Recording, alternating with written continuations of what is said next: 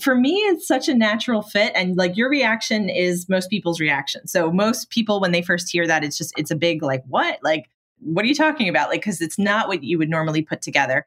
For me it's a natural fit because i think so much in life is about overcoming fear. So these stories are very much about facing our fears. So horror stories in particular i'm not big on gore either. So I'm not, you know, I've, I've certainly seen many gory movies, but I prefer more like the slow burn kind of psychological horror. But horror movies in particular, kind of whatever subgenre of horror they land in, they're very metaphorical. So there's usually different layers of symbolism. Rain Podcast. Welcome to another episode of Unleash Your Supernova. This is your companion podcast to the Unleash Your Supernova book, a guide to mindfulness and manifestation in creative entrepreneurship and life. I am your host, Nova Lorraine, award winning fashion designer, author, founder, as well as award nominated producer and host. Just like an exploding star, we all have the ability to shine millions of times more than a sun to expand into the greatest, brightest version of ourselves, reaching our fullest potential. Join myself and my inspiring guests as we guide you on a journey of growth, creativity, and manifestation in both business as well as life. My guests are creative entrepreneurs from around the world doing what they love while shining a light to others. So if you have not yet already, hit that subscribe button so you don't miss any future episodes. Today, I'm excited to have with us Sarah McDermott Jane. Hi, Sarah. Hi, Nova. I'm so happy to be here. Yeah, I'm excited to have you. And I'm just going to share a little bit about your background to our listeners before we dive in to our topic of today from fear to empowerment. So, just a little bit about Sarah. Sarah McDermott Jane is an award winning produced screenwriter and international best selling author. Her passion is moving readers through fear and into empowerment via the thriller and horror genres. She is also the creator of the Book to Script course, which shows authors how to adapt their books into screenplays. And she teaches both screenwriting and novel writing at the college level. So, Sarah, you also have a new book. I do. That I was so grateful to receive. Do you want to share the title of that book with our listeners? Absolutely. So, that is Wolves at Night. So, yes. title, yes. And the cover is stunning, guys. Thank so you. we will dive into that and the inspiration behind the cover as we get further into the show. But as you know, we're going to start off with what is your why? And this is how I begin all of my episodes, well, most of my episodes as of late. And for those that are joining us for the first time, knowing your why is so important because it becomes your North Star to everything. So, why do you live where you live? Why are you doing the career that you've chosen? Why are you choosing a path of entrepreneurship? Why this particular book? So, all these answers are usually driven by the why. And so, it's so important to reevaluate that in every aspect of your life often. And it's how I open up the book, Unleash Your Supernova, with exploring how you can do that, how you can find your why and make sure the reason is actually beneficial to your goals and not actually holding you back. So, Sarah, tell us why do you do what you do? We've seen here that you teach writing courses, you are an author yourself, you're a screenwriter. So, tell us why do you do what you do? So, I mean, I think for me, it really it all comes back to the power of story mm-hmm. and like you mentioned already, moving people from fear into empowerment. I think that's really the backbone of so much of what I do. So I have always been just obsessed with writing, with creating stories, sharing stories, whether it's, you know, novel, short story, screenplay, you know, whatever the form. And for me, it's so much about how the story helps us process what's actually happening in our lives. Mm-hmm. So there's definitely a reason why, you know, there's sort of a certain structure to storytelling that has persisted for thousands of years because it really does tap into human psychology. So I noticed even at a very young age, like if I had something going on and I wrote about it, it let me figure it out and put it into perspective in a way that really nothing else could. Mm. you know, if I wasn't writing about it, I might just be suffering, feeling upset about something or grappling, you know, with whatever life thing, you know, had come along. But if I wrote about it, it gave me a certain amount of power to sort of dissect it, observe it in a different way, understand it more deeply, and then be okay with it because I was able to understand it. And if you're able to put something in a story that then shares a message, I think it does make you okay with it, even if it is maybe has come from something really difficult, because it does let you then gain the deeper understanding and perspective to keep moving forward, keep going on to the next thing. So, for me personally, in my own writing, I think this is a big piece of it. And then in terms of teaching, I think it really comes down to doing that for other people as well. So, for a lot of people, maybe trying to do their first screenplay or first book, there is a lot of fear there. So there's fear around sharing the story, around like, what are people going to think of me if I put this out there, around once I put this down, what if it doesn't come out exactly the way that I hoped it would come out? So there's a lot of fear that can hold people back when they do have a story that they want to get out. So for me, I really love just being a part of the process of moving past that and then getting the story out in the way it needs to be told. I love that, especially when you said that if you were going through something in your life, you would write about it. And when you would write about it, it would empower you. It would give you this power. It would allow you to see the situation in a way potentially you hadn't seen before or come up with solutions on how to deal with that situation. And I never thought about it like that before, but I think yeah. that's, you know, really powerful as we're talking about empowerment. I think that's really powerful. And then you, you know, you hear advice about journaling for different reasons, but not I haven't heard it stated like this. And how old were you when you first started doing this? When you first started just writing down or journal? Oh my goodness. I mean, I was writing since I was so young. So I like one memory that I love to share is just that when I was growing up, like every summer, my family we would rent a beach house with like our relatives and it was just like a tiny beach house, like three bedrooms, but like 12 people staying there. And, you know, this was back in the day. So there was no internet or anything like that. There was one television. Mm. And the adults, to kind of get the kids out of their hair and relax, would really just kind of put us on this screened in porch with notebooks and pens and just say, you know, write. So even before I knew how to write, like I would go out there with the bigger kids uh-huh. and they would be writing and I couldn't actually make letters yet, but I would just have a sheet of paper and kind of scribble on it and tell them like I'm writing a story too.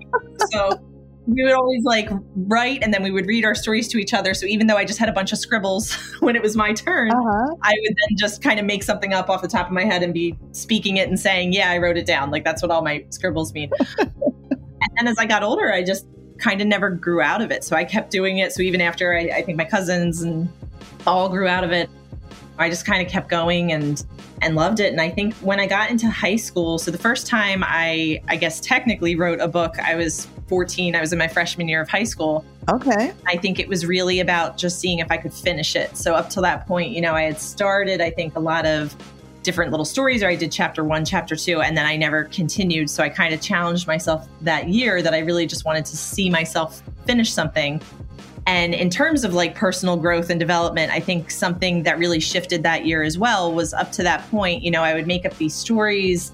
And when I was younger, I would really make up stories about like an ideal life, about everything being perfect, about being popular and perfect grades and perfect everything, and kind of live vicariously through that. Mm. And I think that year was the first time I really started to write about things that were maybe upsetting that I had to deal with. And it was a big shift for me just because it was that empowerment piece that as I wrote about it, I started to see, well, now I can understand why this happened. So it is like a sad thing maybe that happened, but now I, I understand it or I have a different appreciation of it or I see now that that's what causes someone to grow. So if I was working with a character in a story, mm-hmm. you know, I very quickly learned that the reason those other earlier stories were never finished is because the character couldn't grow. Like I started them off oh. perfect and popular and beautiful and everything. So there's no place to go. So in finally allowing myself to kind of write about things that were more difficult, it was like, okay, but now my characters can grow. They grow through it. And that was such a big life lesson as well for me. Just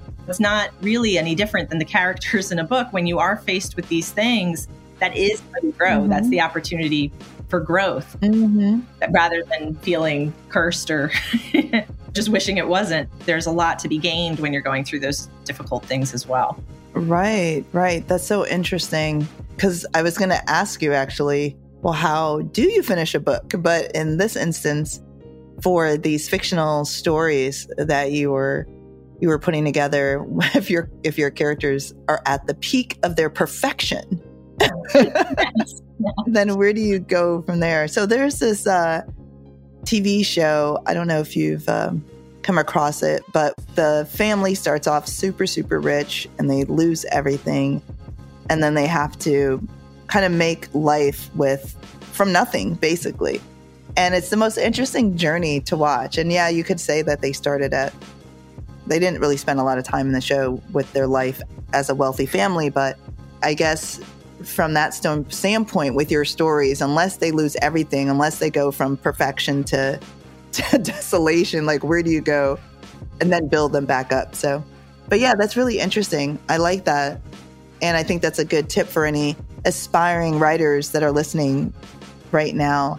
So, and also I thought was really intriguing was that this small activity that the adults probably had no idea would impact your future career path made such an impression on you as a young child. And you know as you were still doing your scribble scrabble on paper it really brought out that storyteller in you. It really encouraged that storytelling and it's some it, you know we play these games my husband and i with our children where we would say a sentence and each person would have to add on to it to tell this cohesive story or we would, you know, co-create a story together on the spot, or you have 90 seconds to come up with a like a cool plot.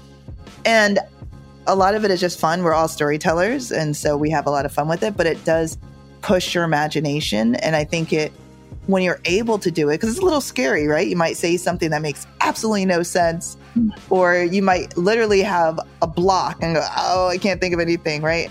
And then you, but you may come out come out with something that's fantastic. And that's, I think, is super powerful as well. So I, I, those are two things that jumped out at me as part of your story. And then if you realize characters are just like for real life, right? We are here to grow. We're here on this earth to grow. And when we feel stagnant, it leads to all sorts of negative behaviors. And so if we can look at life as inspiration as writers and creating characters from people that we may know or have seen on TV or have read about or what have you, like pull in the, these really rich arcs that we can add to our characters. I think it'll also help like move a story along if you're a writer and you're having creator writer's block or whatever. But I thought those were really helpful tips. So as we said before we started recording, and I'm going to move into the topic of the show where it's moving from fear to empowerment. And in your bio, it says you do this through thriller and horror genres. and I was joking, like, okay, that was not the first thing that I that would come to mind when I'm thinking about empowering someone to get over their fears. And for me, as a kid, I, I used to like horror movies or scary movies, nothing gory, but just like pure scary movies.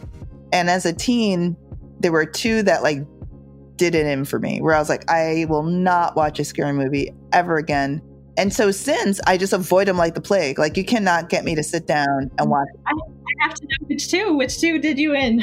Oh my gosh. Okay, so Nightmare on Elm Street. Yes, me too. Me too. All right. that was way too close to real life. Yes.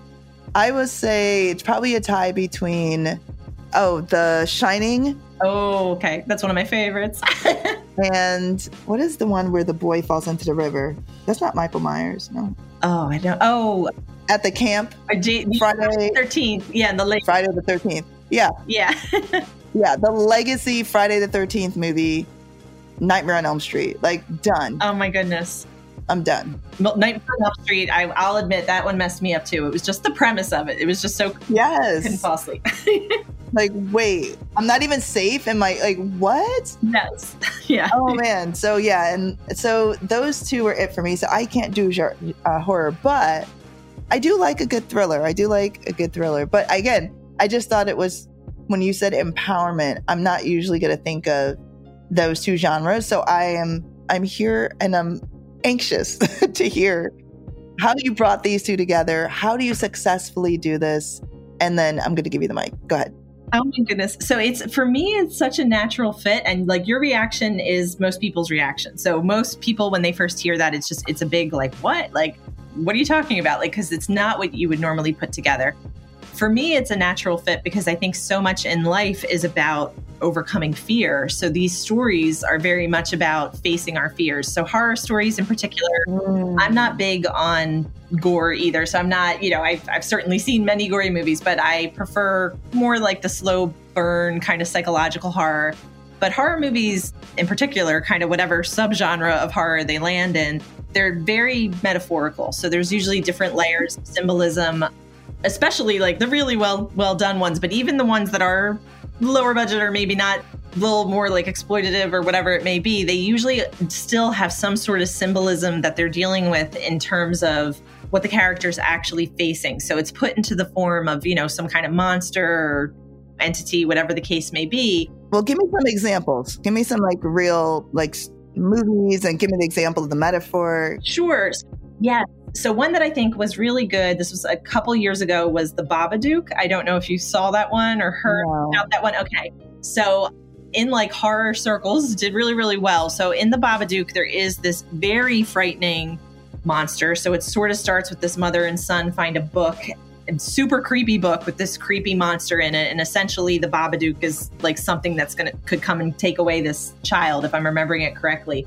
But the metaphor in the movie is grief. So the babadook is really the mother's grief. So her father her father her husband has passed away. And he's left her now she has this son and the son is, is very difficult. So there's some like behavioral issues like there's this terrible thing where they go to i think another kid's birthday party and he's acting up and it's embarrassing and you can tell like the other mothers are judging her and she's still trying to process her grief so when like this book first appears and when like the babadook starts to you know get closer and closer until you know sort of in the climax it breaches her bedroom you know she's in there with her son mm-hmm. it's really just this grief process that's building and building that she can't deal oh. with and the metaphor is that she could lose her son because she's becoming like a terrible mother because she can't she needs to be able to process the grief to be a mother for her son. But what's happening is the grief is overtaking her and it's going to cause her to hurt the son.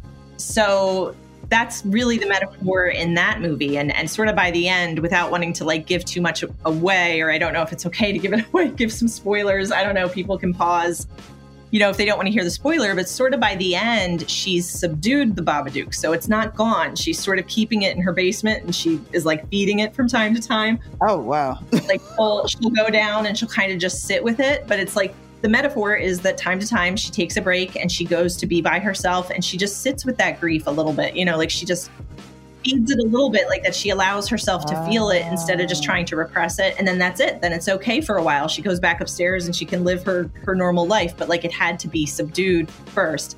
So yeah i think that movie is an especially good example of just of having like this metaphor that sort of carries throughout but again it's something that people face. So in a lot of these horror films it really does come down to it's something that you need to face. So there's there's a seminar that i sometimes give that's all about abolishing limiting beliefs based on the horror movie formula. So that's what it's called. It's like mm-hmm. step horror movie formula to abolish your limiting beliefs.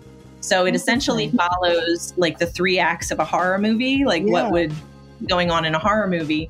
And, you know, in act two, it's really seeing the monster. It's seeing the monster for what it is so that you can start to have some kind of plan. And I liken that to like the limiting beliefs that we have, the things that block us and stop us from getting the things that we want because we have some kind of fear that's holding us back from going for those things. So, sort of in the seminar, this process of seeing the monster is uncovering what is it exactly? So, what is the fear? What is the thing that's stopping you? And for some people, it might be something that happened, you know, when they were young, mm-hmm. something somebody said, you know, or maybe they did try at some point and they, they failed or it's just some sort of belief that they have about themselves that's not necessarily true. So, you know, it's all like metaphorical monsters, but these are the monsters that we actually deal with and have to overcome and move so that we can move forward. I have never thought of a horror movie in that way. And I don't know if I'm yet convinced that I need to watch them to get yeah. that, you know, get the points you're making. But I think that's fascinating and such a unique perspective. So I'm going to ask you about a classic, Nightmare on Elm Street. What is the metaphor there? Oh my goodness. So, with Nightmare on Elm Street, I think that movie deals a lot with the parents really trying to control everything that happens with the children. Oh. So, in the fact that Freddy Krueger exists at all, like the backstory of that is that the parents killed him because I think he was he was abusing children, like he or killing children even when he was alive, something like that for the backstory. So the parents actually all got together and killed him and he comes back to get revenge on their children in the one place where they can't help them, which is when they're asleep because they can't go into their dreams with them. Oh, so I think ah, yeah. that movie as a whole, it's very much about, you know, parents trying to control the kids or trying to overprotect them, but to such a point where the kids really finally they have to be able to do it themselves because they're totally alone when it comes down to being in that dream world. Right. And that that is, and I definitely agree with you because that's a particularly freaky movie. yeah, it only takes one movie to like throw you off the edge. That's definitely one of those.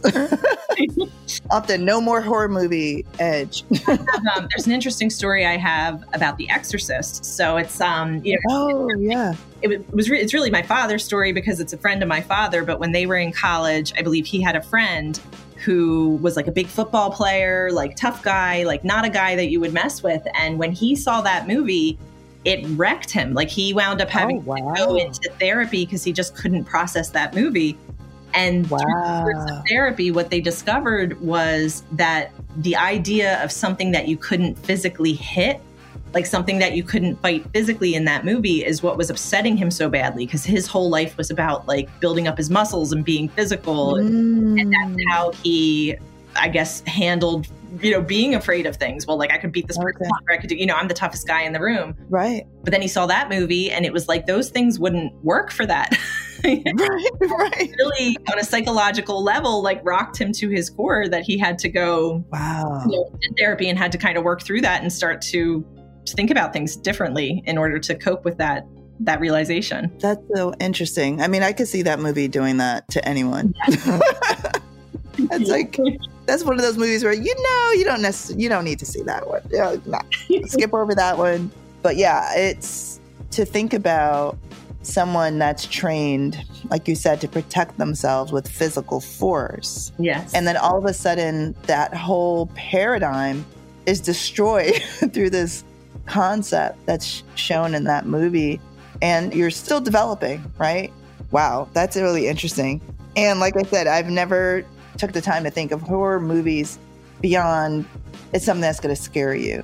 But in this case, it can really help you like unpack these deeper fears, right? Like we're talking about.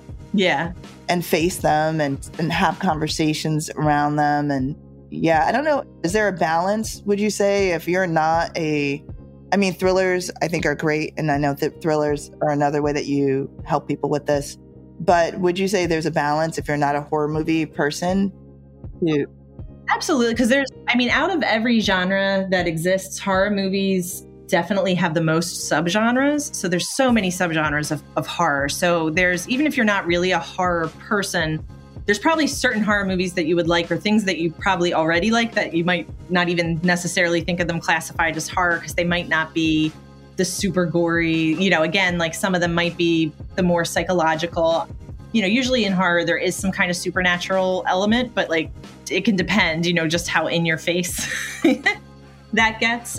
But yeah, I mean, one thing that is interesting just to kind of note or reflect on for yourself, like or anyone listening, is sort of which type of horror movie actually bothers you the most. Mm. Because there are so many subgenres. And if you kind of are in touch with, well, which one bothers me the most? Like, so, okay, this over here is considered horror, but that doesn't scare me, or that's just, that's silly, or that's whatever. But then there might be a movie that you saw that it really bothered you for some reason, or you heard the concept, it really bothered you for some reason. And um, if you start kind of asking yourself questions about that, usually you do uncover something like about your thought process or your limiting beliefs or, or something that scares you in, oh, in real life. Okay. Yeah, because everybody's different. So, you know, like everyone might answer that question differently about exactly what kind of movie bothers you the most? Like, is it like body horror stuff really bothers you, or is it supernatural, you know, religious horror kind of with demons that really bothers you, or is it aliens, or is it whatever it is? But whatever it is probably has, depending on what that topic is, some kind of underlying Mm-hmm. root Mhm. fear that is the reason it bothers you like so particularly. That's a good point. So you could even just look at the types of movies and then and use that as a way to to sort of pinpoint your fears. Right. You don't, want to force yourself to watch a bunch of movies. You can just- You can, just think just broadly, yeah, with genre. Yeah, because uh, you know, I there are a lot of people who are afraid of clowns, and so it is a movie that you know a lot of people are like. Oh, Yes. I'm not. I don't. I don't even understand. I guess I could take the time to understand it, but clowns don't scare me. But for some, it's like terrifying. And what would be your thought behind the fear component with clowns? Oh my goodness. For, for clowns, particularly. Yeah. So there is like a whole theory around just like why it's so unsettling when something looks like a person, but it's not quite a person. Oh. and it's it's interesting the theory in and of itself is creepy because the way they tell it is that like going by evolution there must have been something that happened where maybe something kind of looked like a person but wasn't a person and so we learned to be afraid Oh. of it being a little bit off which is kind of creepy but even if you just disregard that Yeah. i think when it comes to clowns that's probably what comes into kind of triggers that. yeah, and even if you just think about a lot of horror movie monsters in, in general, like some of the ones that really are the creepiest, like it looks like a person, but then it kind of doesn't look like a person. Like something is off. And I know with the story of it, it's not a person. Like he's I think he's an alien actually that like has come to Earth to like feed on on people and, and if he if they're afraid, like they taste better. There's like a whole thing. If I to really get into this Oh wow. but not human. So like the clown in it is is actually not human. He's putting on a disguise, and he picks a clown because he thinks that'll attract Mm. children. But there is something off on multiple levels because you know, like a clown doesn't the makeup and everything else they don't look just like a person but then it's it's also not a person in that story specifically That's interesting. which is unsettling yeah Yeah. Okay. So we talked a lot about fear and horror and and that genre and how we can look at the metaphors around that. How do we move to empowerment? How do we go from the space and place of fear to empowerment? Yes.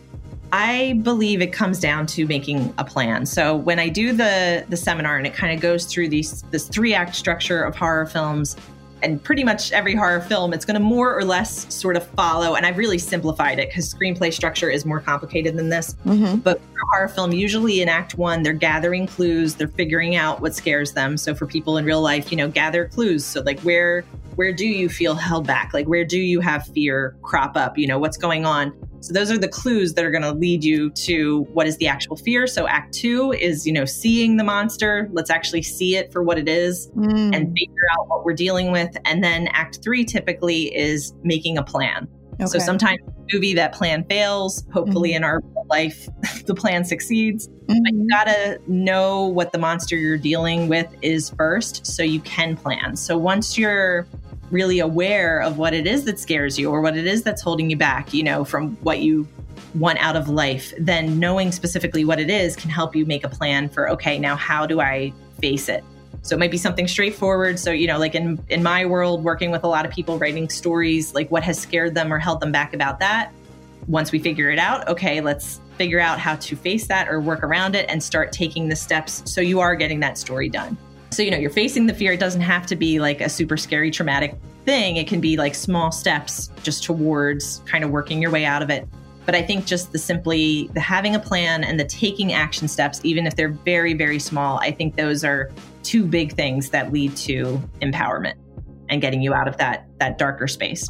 Got it. So identifying the fear and then making a plan, Yes. right? Making a plan around how to face it. And then that can in- involve many things. Are there two or three things you want to share that it usually is a part of the plan planning process that you offer? Oh my goodness. So I mean it can be very different for everybody.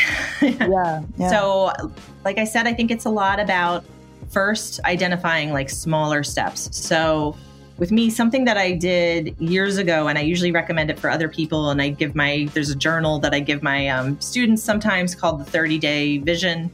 And it's mm. in the 30 day vision, I just want them every day, they take like one action towards the life or the thing that they want. mm. Something very tiny. So, like, I first started to do this a couple years ago before I created the journal and it was every day you know i just want to do something for my writing career every day. And it, it didn't really matter like how small the something was. It was like just get this this small part done. Just keep doing this. And very quickly there just builds a momentum mm. where it's now a part of your life and you're sort of off and running. And it, it doesn't even really take long for it to really take effect. It's you know if you do so i kind of go with 30 days by all means like all year do something where every morning you're like i'm going to do this today however small it is. If it takes you five minutes whatever it is but like even within 30 days it was like you'll see some some big stuff happening. I mean i think the first time i ever did this it was within 30 days and i actually did my first seminar on the, the horror movie formula for limiting beliefs by the end of that 30 days and it was really just a lot of small steps. Like i think one day it was simply just oh let me just shoot an email to this organization and see if they think this would be something cool for me to offer their people and i did and then heard back like within a day and you know they thought it was interesting so we set up a time to actually do it so it's it was like a 5 minute action step but it led to it actually happening so so yeah so getting sitting with that plan reflecting on what you want but then it doesn't have to be like a huge overwhelming thing just start to think like what's a small step each day I love that. The 30 day vision. Ooh, I love that takeaway. Yes. This is a great time to give you the microphone for the next segment of our show where you play host and ask me a question or two of whatever you want. Mm-hmm. And then we'll wrap it up with a question from our listeners. Oh my goodness. All right. Well, first, let me start. I would just love to know more about your why. So, you do so many creative, amazing things. What is it that really drives you? Hmm, yeah, I would say initially my driver was wanting the people who I would help to be happier, to just live like that simple, just to be to live a happier life, to really my journey started off in clinical psychology and it was using the techniques that I learned in my therapy sessions with my patients. And so that was just how I felt was the most straightforward way in helping people is through medicine and to if you're looking at emotions, psychology was the logical step in terms of the area that I would study and work in. And then I pivoted to fashion. And I think the desire to help people never went away. It was how and really balancing more of what would fill me and feed my soul with my desire to help people. And so I've always been creative and was loved, absolutely loved like dressing up and looking cute and being the one to stand out in the room and at events. And I wanted to express myself through fashion design, but I also wanted my creations to make women feel more beautiful, more confident, more in touch with who they are. And so the tagline I had early on in my business was from, let me see, feel beautiful from the inside out. And that tag got the inside out thing was it became so trendy after that. I was like, I'm gonna drop this. But it was, it was like looking at every detail of what I did and what I created and making sure that every layer oh. would be impactful in that way.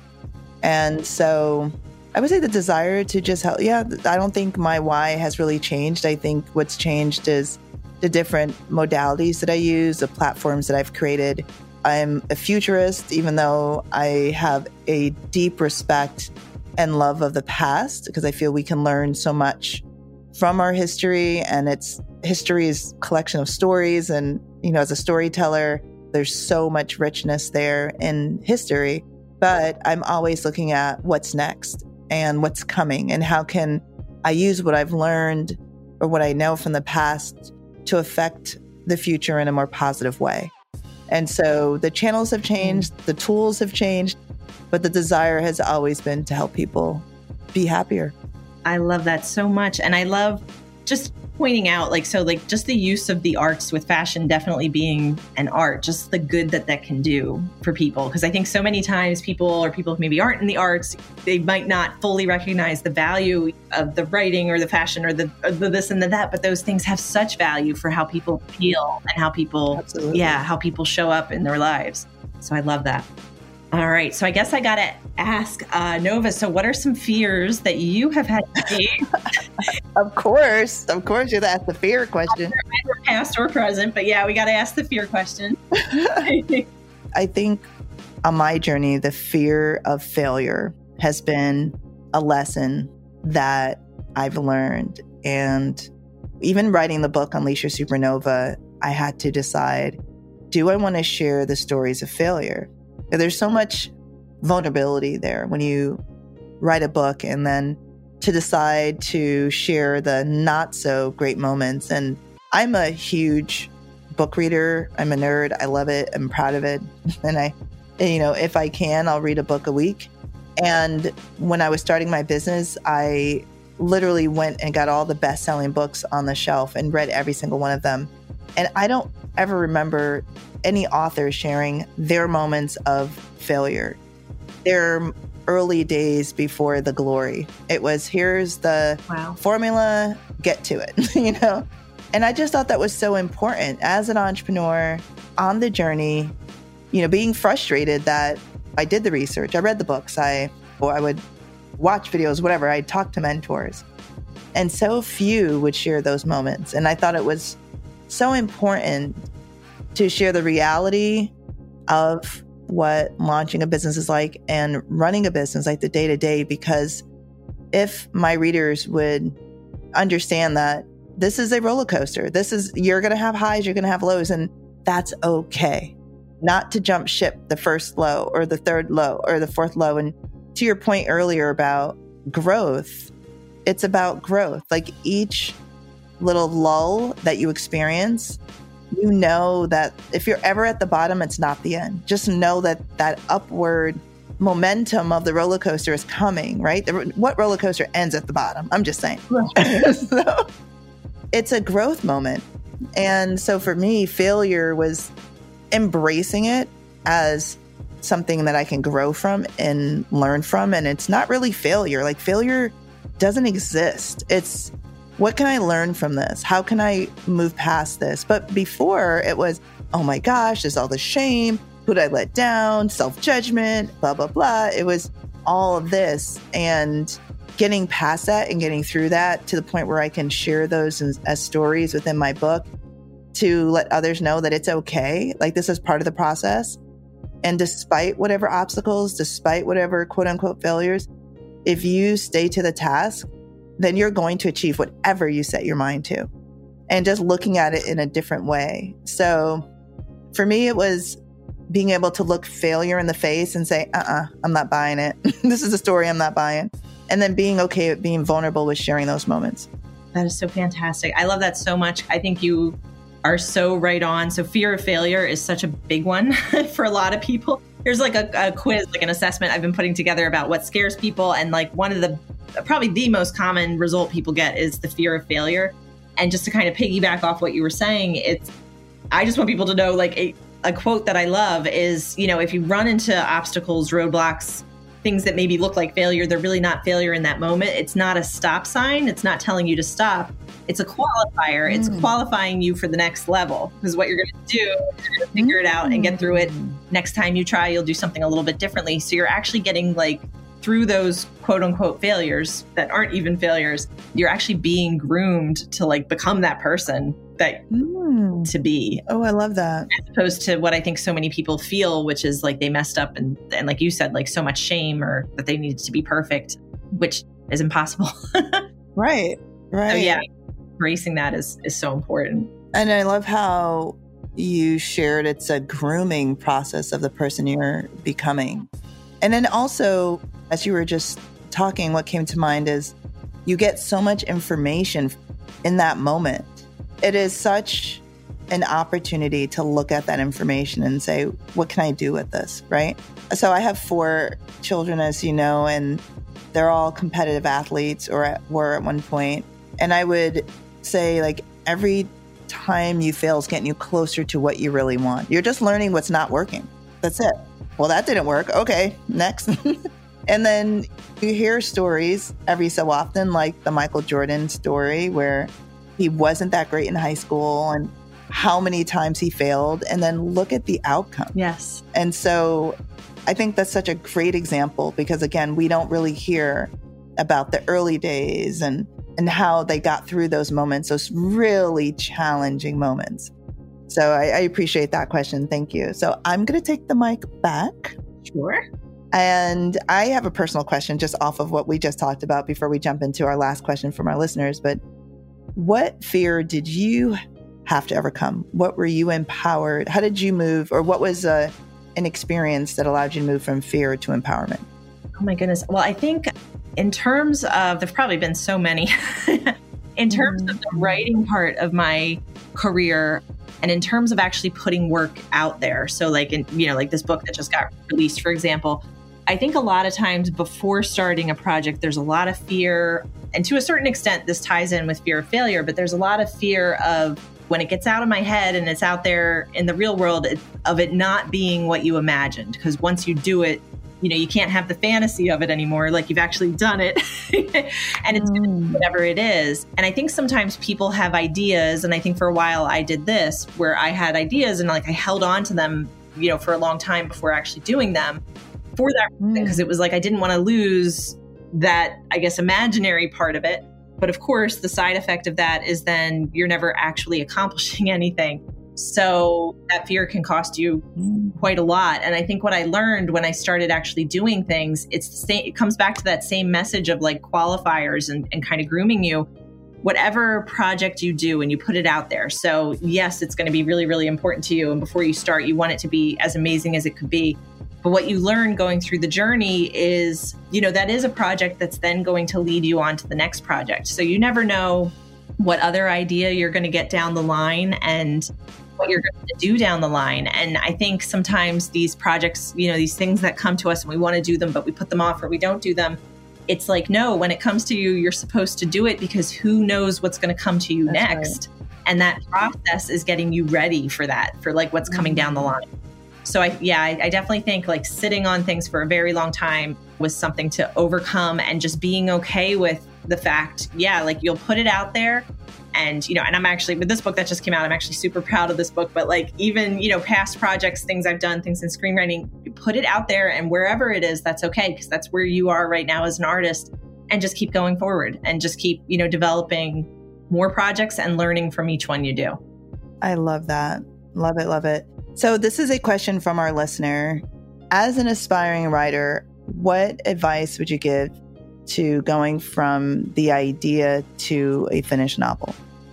So, this is probably going to sound like boring advice, but I am a big proponent of doing the outline just to help you make sense of that story fully in your mind. So, I think a lot of times, like a lot of times people will ask, like, where do ideas come from and that kind of stuff and you prob- you may already have an idea asking that question but i think what people really are asking a lot of times when they ask that question isn't so much about finding the idea it's about how do I actually have an idea that becomes a full fledged story? And that's if you're hoping to write a novel and you have kind of an idea, but you're not totally sure what the whole story is, that's sort of the step that's going to let you feel confident that, like, yes, I have a whole story that I can go through. And that's, and when I say outline, I don't mean that you have to have every single thing figured out.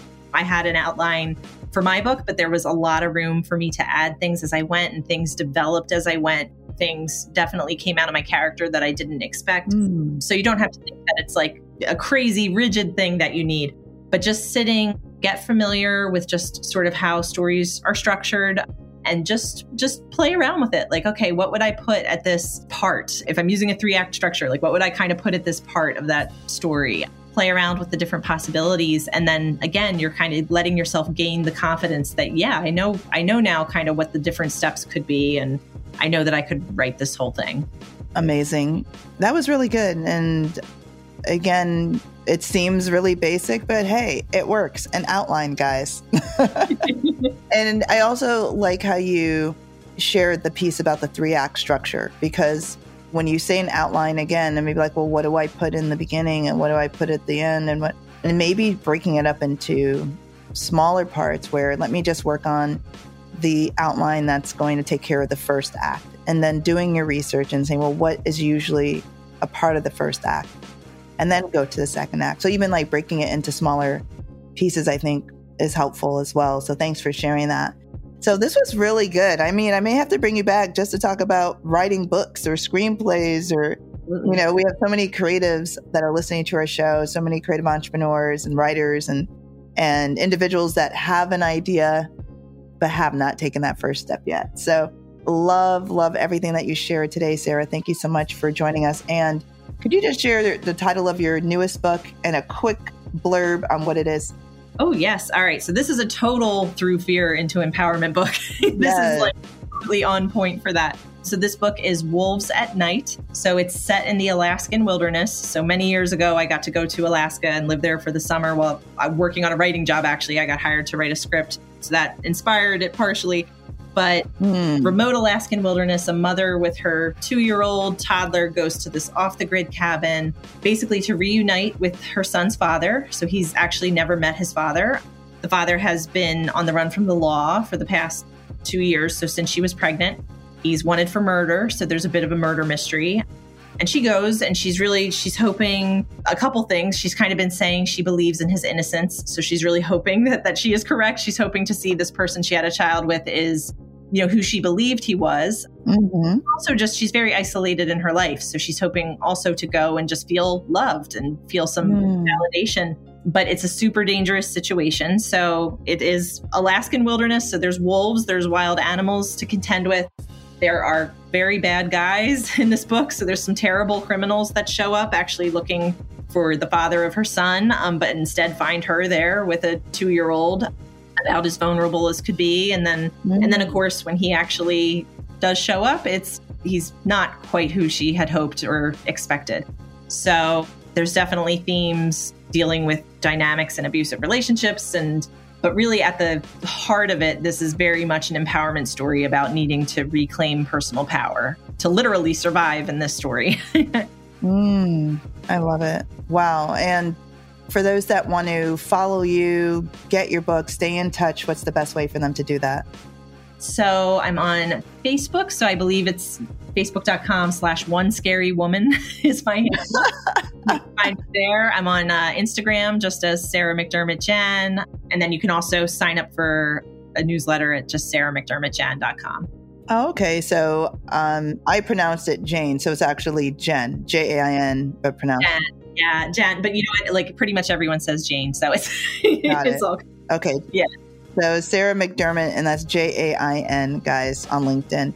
So awesome. Thank you so much, Sarah. This was great. And then, uh, like I said, I might have you back. Don't be surprised. I just love this. Thank you so much just for doing this podcast. And oh, I just love your energy and I love the whole space you've created here and the, all the discussions. Thank you so much. Absolutely. Absolutely. And I want to also thank our listeners for joining us for another episode of Unleash Your Supernova, your guide to creativity, manifestation, and mindfulness, where we show you how to tap into and become the brightest version of yourself. And if you have not yet subscribed, please click that button now so you do not miss another future episode of Unleash Your Supernova. And if you loved what you heard today, please share with a friend. If you feel the information can help them in any way, please pass it along. And if you aren't holding a physical copy of Unleash Your Supernova, or at the very least have it on Kindle or the ebook, you definitely need to go out and get it today. You will learn how to increase your creativity and beat burnout on this crazy roller coaster of creative entrepreneurship. So until next time, guys, this is your host, Nova Lorraine. Ciao.